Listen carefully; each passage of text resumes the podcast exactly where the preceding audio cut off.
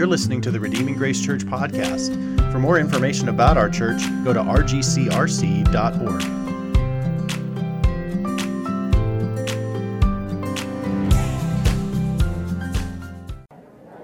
Uh, please grab a Bible or open the Bible on your phone or grab the Bible under your seat and open it up to James chapter 1. James is towards the very end of your Bible, right after the book of Hebrews and right before the letters of Peter and John. So if you hit Peter, you've gone too far.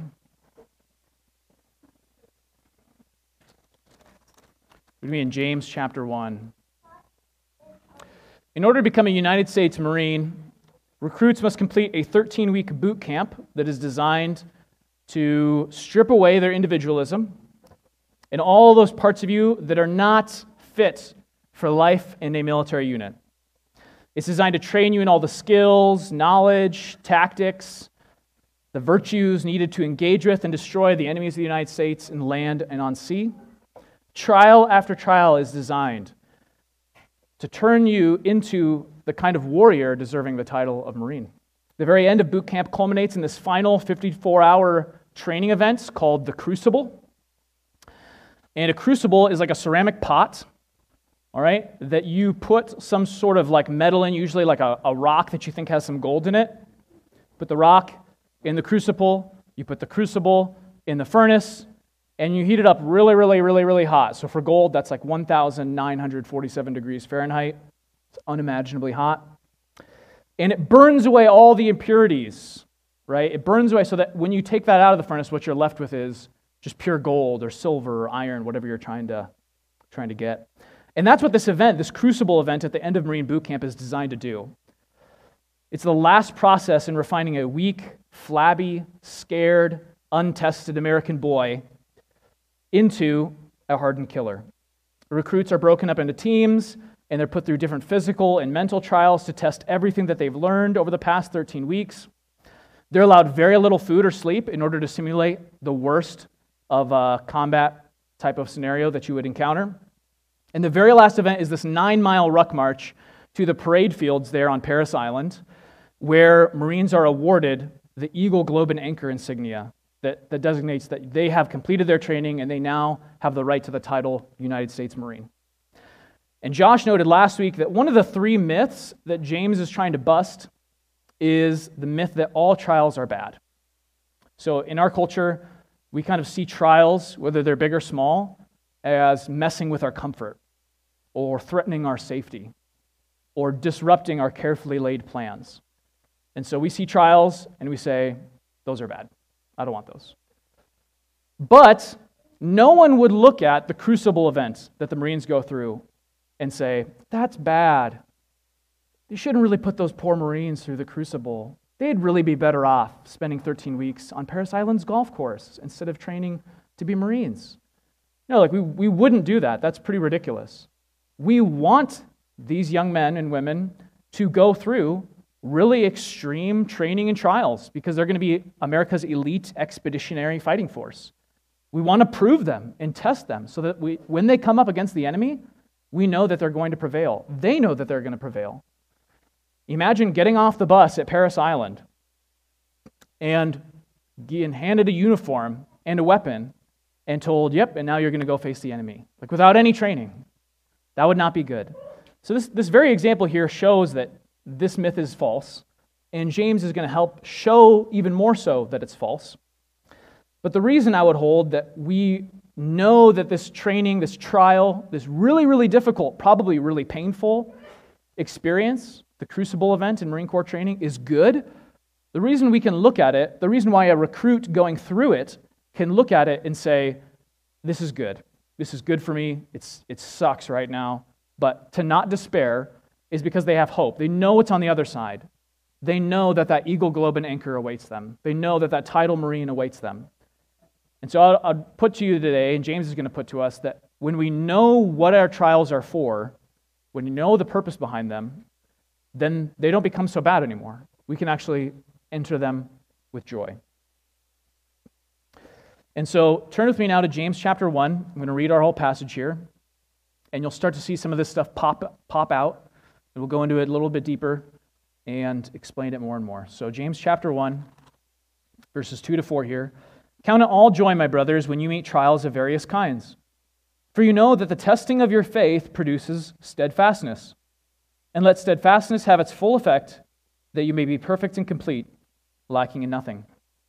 James begins his letter with a command Count it all joy. That's a command. There's no greeting like you find in almost every other New Testament letter. He just jumps straight into this command to consider a joy whenever you encounter all kinds of different trials. Excuse me. First, note that he speaks of various kinds of trials. He has in mind the big stuff and the small stuff. The simple reality of life, especially the Christian life, is that trials will come. Jesus said, In this life, you will have trouble. Jesus said, You're going to build your house on the rock, and the storm waves are going to come. We just read about that in the Sermon on the Mount. The Apostle Paul, when he would, went on a church planting mission and on his way back, he was strengthening the churches. We're told in Acts 14 22 that the, the essence of his message to strengthen the churches was through many trials, we must enter the kingdom of God. That's, that's his approach to strengthening churches was watch out, trials are coming. Get ready. And so I'm sorry if someone lied to you and told you that the Christian life would get easier uh, when you became a Christian. That's just simply not true. In fact, in many respects, things only get harder. The gate is narrow and the way is hard that leads to life. Relatively minor trials might include something like an argument with a family member, moving to a new city, a few days of illness or an injury that keeps you from playing a season of sports, a boss who treats you harshly, okay? Uh, maybe a season of intense exercise or dieting that you're using to try to, to hit some health goals. That would be a trial. Car trouble that disrupts your plans. Or hits your bank account particularly hard. Or it could be watching a cherished friend move away to a new city to pursue some college or career goals. And it would be really easy to just keep the scope of this command, consider it pure joy, when you meet trials, just focused on the relatively small things. But James is exhorting us to also consider devastating and severe trials. I don't think it's out of bounds at all to think he would include losing a child, getting laid off or fired from a job you loved, being mistreated or even abandoned by your family members for choosing to follow Christ, state, state sponsored persecution, walking through cancer in months or even years of difficult treatment an economic downturn that wipes out your retirement account right as you needed it, struggling with infertility for a time or forever. These are all on the table. James has all these trials on mind. And I understand that at face value, it's almost laughable to think about joy in the midst of, of those deep, deep trials. In fact, my first reaction is, is to scoff as well. Right? It'd be really easy to just leave those off the table this morning and just give you a little prep talk about persevering through relatively minor things where you can see the light at the end of the tunnel. But James won't allow us to rule them out. And I'm not going to speak to you from my own authority today. In fact, I feel like I've had very few significant trials in my life, though they're going to come, no doubt. This is James speaking to us under the inspiration of the Holy Spirit. So I just want us, you and me, to understand how on earth God can say, consider it joy when you experience trials of all kinds. How can God say to us through James, brother, sister, count it joy when you, when you go through these things that we've mentioned?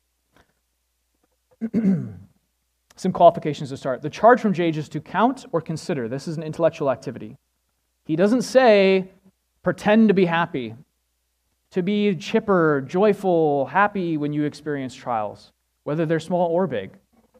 In the Army, we used to say, false motivation is better than no motivation. That's not what James is saying, right? This is not change the way you're feeling. You need to go through the sorrow or the devastation or the frustration of these trials. That's okay. Jesus said, Blessed are those who mourn, for they shall be comforted, right? The command from James is not a call to force yourself to feel a certain way, but it's a call to consider your circumstances from a different perspective, an eternal perspective. And second, by joy, Again, James does not mean this chipper, happy go lucky kind of attitude, nor does he mean some kind of naive, blissful happiness, like your head in the sand, you're just pretending like everything's okay. The word all in verse 2 is not a pronoun, like consider all these things joy. It's an adjective modifying joy. So consider it all joy. This all is kind of like an intensifier. It means like a deep, whole, robust joy experience, even in the midst of these trials. Despite the emotional sucker punch you will feel when trials come your way, we have to be able to see past the present circumstances, past the tragedy or the hopelessness or the betrayal, and actually consider these things for what they really are with a deeper sense of joy. Again, but how? How, how is that possible? Why can James, without any preface or nuance or clarification, start this letter with such an outrageous command? To consider it joy when you experience trials of all kinds. That's the answer he gives in the next two verses, and those are the waters we need to wade deep into the rest of this morning. James says the reason you can look at your trials from the greatest to the worst is because they do something for you. Look at verse 3 with me. For you know that the testing of your faith produces steadfastness. That word steadfastness is kind of an awkward word we never really use. A better word would be endurance. That's actually the, uh, the way the NASB and the CSB translations go. Endurance is the idea there. And it's the idea that when your faith is tested by trials, the result is endurance. Testing produces endurance, like a muscle being exercised. Though it might go through some pain, though you might exhaust it, it comes to the end of its, its rope, you reach muscle failure. After it rests, after it heals, the muscle is stronger. And the same is true of faith. That's, that's James's claim. But there's actually another metaphor hidden in the verbiage here, and it's the word testing. Look at verse 3 again. You know that the testing of your faith produces steadfastness. He has in mind trials here. This word testing is only used one other time in the Greek New Testament, and that's in 1 Peter. And then if you consider the Old Testament translation of the Hebrew Bible into Greek, that's called the Septuagint, it's used two other times, so a total of four times.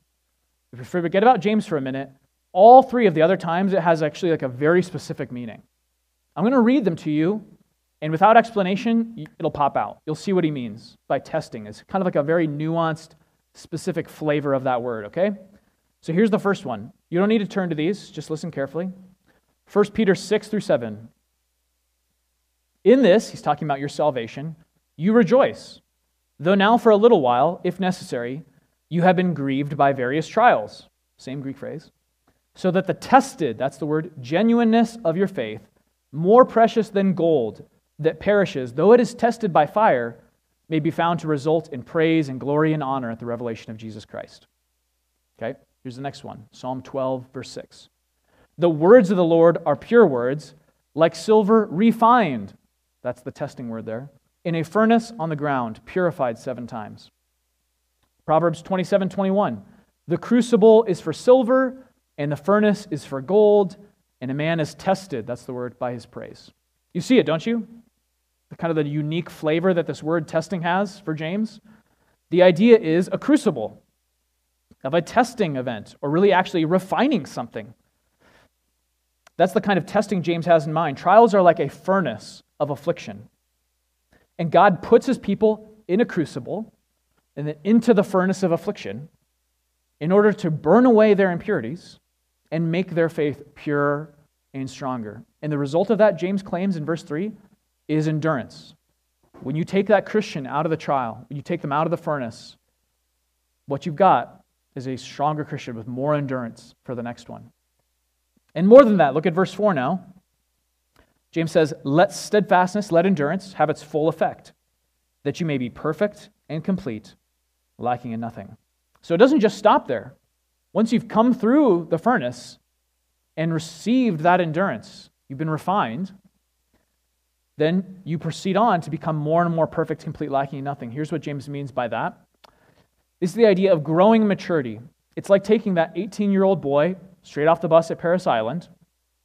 He goes through 13 weeks of boot camp. And then when his parents go to graduation, it's not the same boy anymore, right? He's got a sharp haircut. He can shoot, move, and communicate. He's stronger. He's leaner. He can stand at attention for four hours during a inspection. He can march right face, about face, with a sharp precision. He's really been turned into a, a fully orbed, mature warrior we call a Marine. He's not perfect, not sinless or anything like that, just more mature. He has all those qualities he needs to be a Marine. He's ready to face and overcome the enemies of the United States in close combat. He's mature. And that's the idea that, of perfection or, or completeness here that James is using as well. Not that through trials we become sin, sinless or morally perfect. It's the idea that we grow into the maturity of a believer that Christ has called us to. So, this would be like the full slate of virtues that Christ uh, desires us to exhibit in our life, which is a habit or a, of a particular quality, not just a one time thing like I loved someone once, but you are a loving person. Or not just I was courageous once, but you are a courageous person. That's the idea of virtue. Or it's the idea of bearing all the fruits of the Spirit in due time. The fruit of the Spirit are love, joy, peace, patience, kindness, goodness, gentleness, faithfulness, and self control. And so as you mature, you kind of grow as a tree to start bearing fruit. How does that work? How, does, how do the mechanics of that work? So think about the, the fruit of the Spirit of love, for instance. You go through a trial where you're forced to work in a situation with someone that's very hard to, very hard to love. They don't reciprocate your love at all. You try to be kind and compassionate to them. You try to show interest in them and their life. And all they do is talk about themselves. They never show any interest in you or care for you. You do things to serve them and care for them, and they never reciprocate it back. That's a trial. That's the, one of the things James has in mind. And as you go through this trial, what happens is you gain endurance if you pass the trial. You gain endurance to then encounter more people in the future who aren't that lovely, that are hard to love. And you now possess that endurance has its effect that you become more complete in the virtue of love and so now you're more capable of love in the future. Or take the fruit of the Spirit, patience, for instance. If you have children, this fruit of the Spirit is constantly tested. Imagine dealing with a child who constantly tries your patience. They constantly buck under your authority. They constantly need to be reminded 20 different times before they do anything, right? That's a trial, something James has in mind. And if you endure through that, the way to endure through that is by faith. Say, God, this is really hard to do right now. I don't seem to have any effect on this child's life right now. They're, they're constantly ignoring me. I trust that your spirit can empower me to move through this trial with patience, that I not blow up on this child. And so by faith, you persevere, gain endurance, and now you possess the fruit of the Spirit, patience, in a more whole, fuller way, so that the next child you encounter, you have, you have this reserve of patience to draw on that you didn't have before. That's the idea of how this works. And this might be easy to accept if we're experiencing trials like a, a kid that's, that's always a rascal, right? Or a, a crying baby in the middle of the night, or a flat tire a few miles from home that disrupts our, our weekend plans, or a difficult coworker. But it's almost impossible to accept this of those severe trials I mentioned, like the loss of a child, or the cancer diagnosis, or infertility, something like that. It's really hard to accept. How could that be a good thing for me that's going to cause me to grow in my faith and endure? James actually directs us to look at the life of someone in the Bible who probably suffered more than any of us ever will. James is going to use this technique all throughout his letter, like a hyperlinking. If you've ever been to a Wikipedia page, you've seen all the like little blue words you can click on and they take you to another page. That's a very Hebrew way of writing. And James, who's a Jew, is going to do that all throughout his book. And with this word steadfastness, or endurance. He uses it, just drop down a couple verses to verse 12 in chapter 1.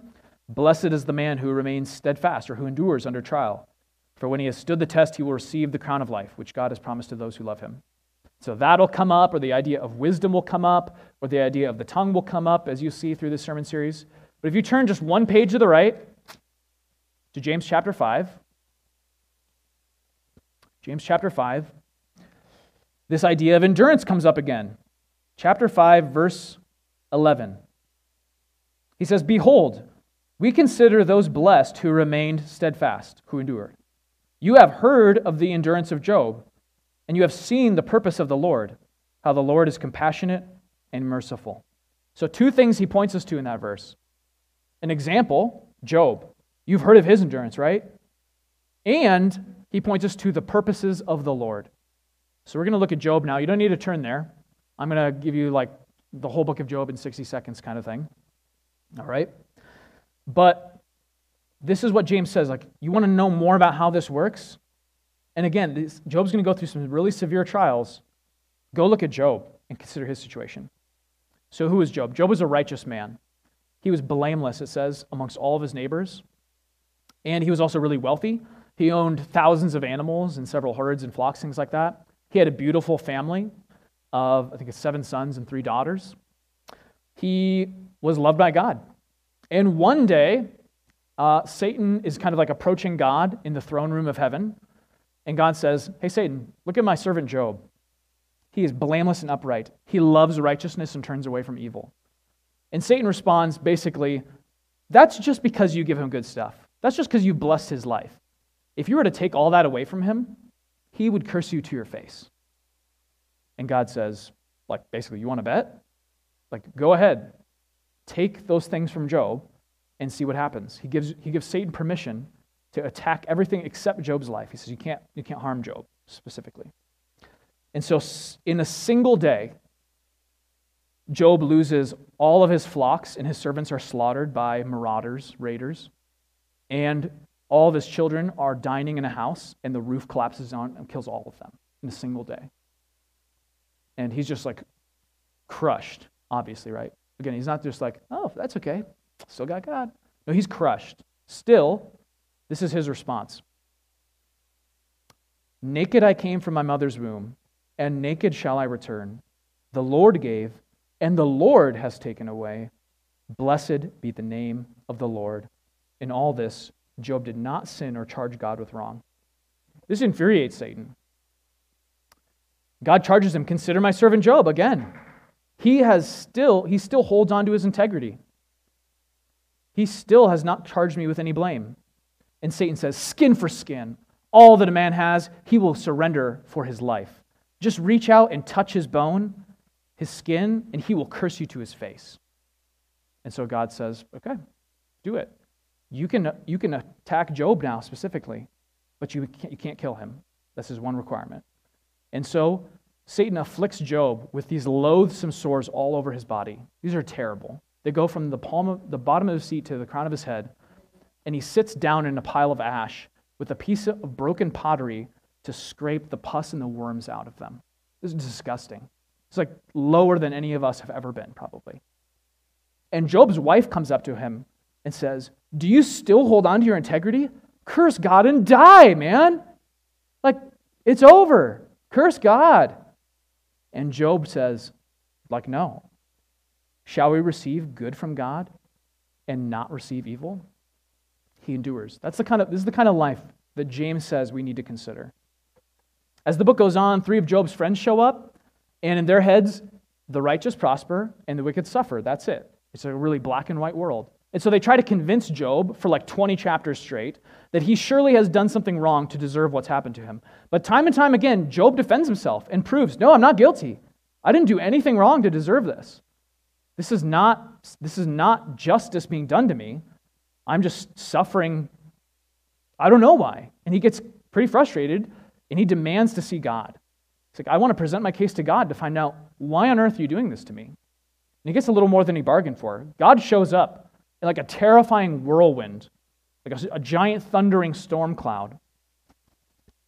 And God asks Job dozens of rhetorical questions to see if Job has the same kind of like knowledge about how the world works as God. He says things like this. This is just a sample. This goes on for about four chapters straight. This is God speaking. Where were you when I laid the foundation of the earth? Tell me, if you have an understanding, who determined its measurements? Surely you know, Job. Can you bind the chains of the Pleiades or loose the cords of Orion? These are constellations like thousands of light years away from our planet. Who provides for the raven its prey when its young ones cry to God for help and wander about for lack of food? Do you give the horse his might? Can you clothe his mane, his neck with a mane? Do you make him leap like a locust? Have you commanded the morning since your days began and caused the dawn to know its place? God never actually directly answers Job and tells him why he's endured the things that he has endured. The point of all these rhetorical questions is to say, Job, you don't know anything. You, you can't even begin to comprehend the millions of things I'm doing in any one moment of human history. I couldn't begin to explain my ways to you. You couldn't comprehend what I'm, what I'm doing in your suffering. At any given moment, God is doing a million different things. He is governing the setting of the sun, the water cycle, the birth and death of every single animal, the rise and fall of kingdoms. Every atom in the universe is under God's direct control every second of every day. Nothing surprises him, nothing defies him. And so Job ends by just putting his hand over his mouth and saying, I know that you can do all things and that your purposes cannot be thwarted. This is the story James points us to, to understand this idea of endurance through trials. Both an example of endurance, right? Despite the worst calamities you could imagine, Job's response is, Blessed be the name of the Lord. And as an example of what is God doing in the midst of suffering. That's a lot harder to say from Job. Job God doesn't come out and tell Job, but if, if, I think it's there. So think back to how the story began. Why did Job undergo this suffering to begin with? You, the reader, know. You've heard the story. You, you hear this background information that Job wasn't privy to. Satan was sure Job only loved or treasured God because of what God did for Job, because of what God could give him, because of the worldly blessings like family, his house, his flocks, his position. But God knew better. And so when everything was stripped from Job and his kids were killed, and he was afflicted with terrible sores all over his body, and his friends accused him of hidden wickedness, Job's faithfulness in the midst of that trial testified to everyone around him how good and glorious and precious God was to him. To his wife, to his friends, to the angels and Satan in the throne room of heaven, and to us, 3,000 years later, who are maybe just for the first time hearing about the story of Job. That's the example James points us to. Like, look at that guy. What was more precious to him than all those things? Job's answer Blessed be the name of the Lord. That's God's purpose in our suffering. When God afflicts us with trials, when God puts us in the furnace of affliction, He's actually working for our eternal good, though it be painful in the midst of it. The Apostle Paul says in 2 Corinthians 1 8 9, you don't need to turn here, just listen. We don't want you to be unaware, brothers, of the affliction we experienced in Asia.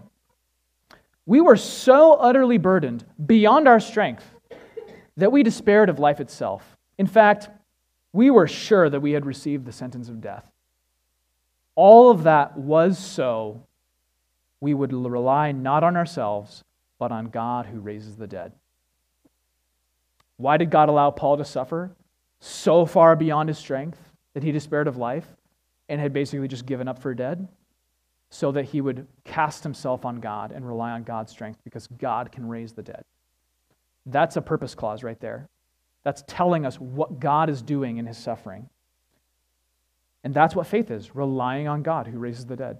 That's how we build endurance, testing God over and over and over and over again. With this terrible situation, whatever it might be, or this trial, big or small, can you redeem this? Can you work this for good? Can you raise this from the dead? That's the kind of eternal perspective James wants you and me to take into our trials big or small. Remember, he's not asking us to feel happy or joyful about them. He doesn't even tell us to seek out trials. He says, when they come, consider them joy. Take a sense of joy knowing that they're conforming us day by day to the image of our Savior. They are refining our faith like gold ore in a furnace. They're causing us to rely on God who raises the dead. Without that joy, you'll never make it. When you lose your child, you won't be able to say with Job, The Lord gave and the Lord has taken away. When you get the cancer diagnosis, you won't be able to say, Blessed be the name of the Lord. When your career falls out from under you and you lose everything, you will curse God to his face. If you don't have your eyes set on things that are eternal, you won't make it. You need endurance. If you'll turn one page to the left, maybe two, to Hebrews 12. So if you're in James 1, anywhere in James 1 to 5, and you just turn left like one or two pages to Hebrews 12. This is the last thing I want to show you this morning. I think it's probably the most important. This is Hebrews chapter 12. I'm just going to read verses 1 to 2. The, the writer has just given a laundry list of heroes of the faith from the Old Testament. Guys like Abraham and Moses and Noah and things like that. And how they endured under trials through faith. If this sermon's challenging you at all, go back to Hebrews 11 today and read through that. But here's Hebrews, Hebrews 12. Therefore, since we are surrounded by so great a cloud of witnesses, let us also lay aside every weight and sin which clings so closely, and let us run with endurance the race that is set before us looking to Jesus, the founder and perfecter of our faith, who for the joy that was set before him endured the cross, despising the shame, and is seated at the right hand of the throne of God. So picture Jesus in the Garden of Gethsemane, sweating drops of blood the night before he used to be crucified. That's a real medical condition, by the way. It's called hematohidrosis.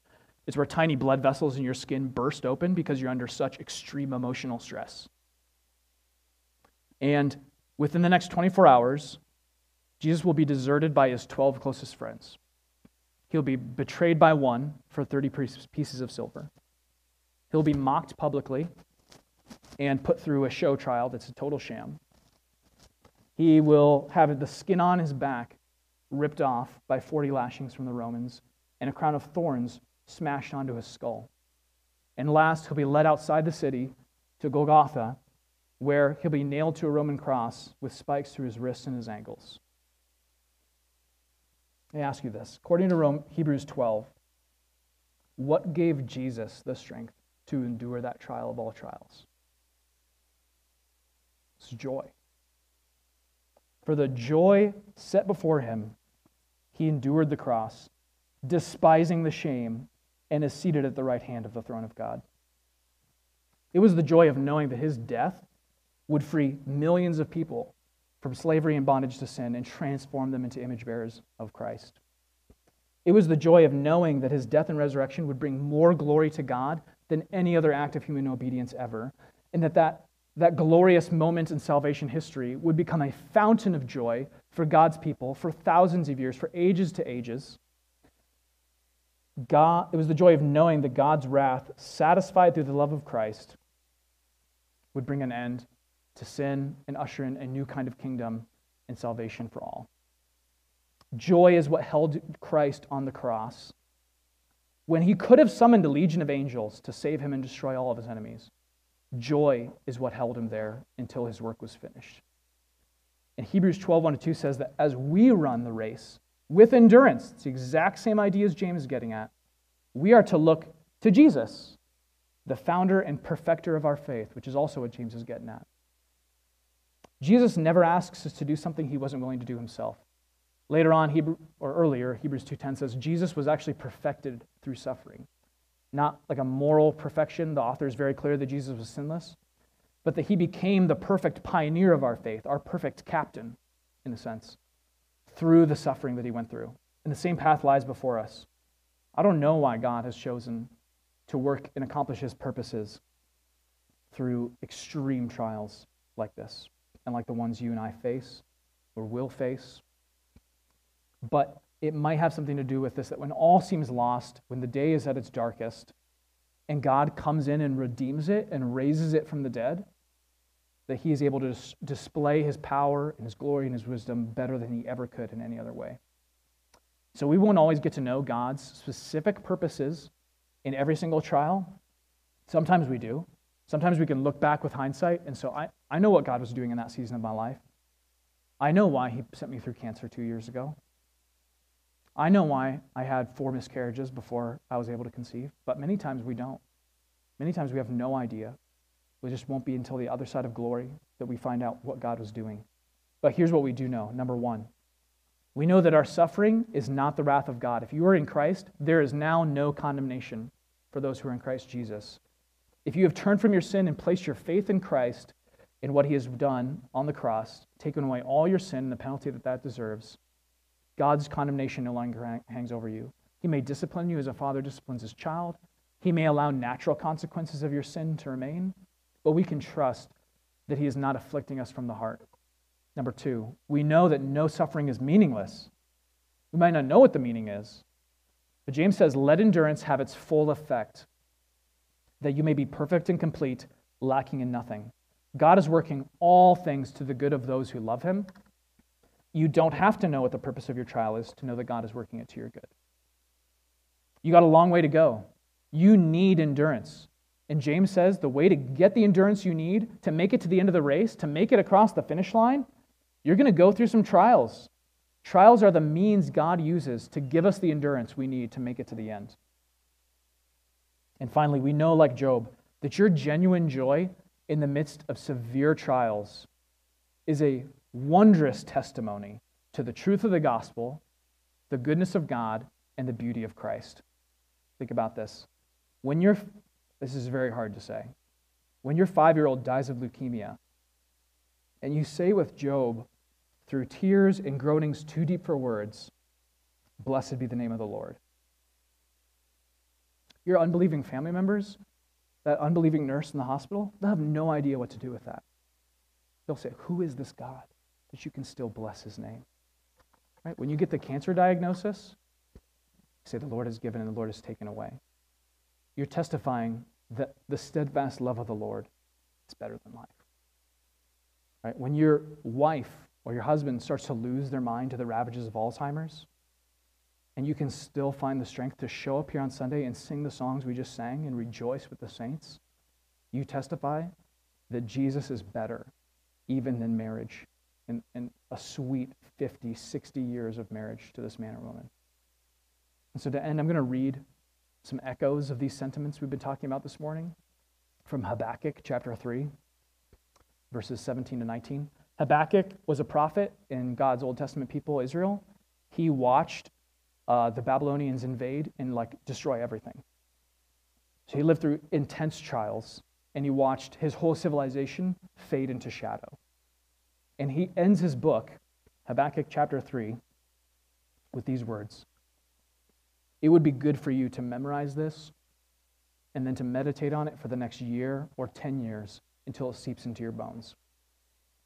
Though the fig tree should not blossom, nor fruit be on the vines, the produce of the olive fail, and the fields yield no food, the flock be cut off from the fold, and there be no herd in the stalls, yet I will rejoice in the Lord. I will take joy in the God of my salvation.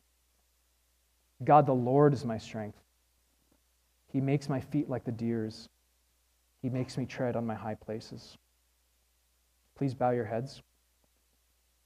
I'm going to pray for us, and I'm going to give you a moment to pray to God as well, whatever He may be stirring up in you. Maybe it's a trial that you went through and you never got answers. Maybe it's to pray for endurance to encounter trials you're going through now or that you know are coming in the future. Maybe it's to go to God and say, I'm not in Christ, and I want that joy. Give me faith, even the, like a mustard seed. So please pray with me, and then I'm going to give you a moment, and when you're ready, the musicians will offer, ask you to stand and sing with them. Father, the steadfast love of the Lord is better than life. Help us to say with Job in the midst of trials, Blessed be the name of the Lord. Help us not to doubt your goodness, or to be angry with you or charge you with wrong as Job did, uh, as Job did not. Guys, this is a very hard truth for us to understand. And without your spirit working among us this morning, it will not seep in and grip us as it ought to. Pray that your spirit would work through this preaching of the word this morning, through James 1 2 to 4, to convince us all that we actually can persevere through trials with joy, knowing that the testing of our faith will produce endurance, which we need to finish the race. Pray that you stir up the saints in prayer now as they take their own private concerns to you.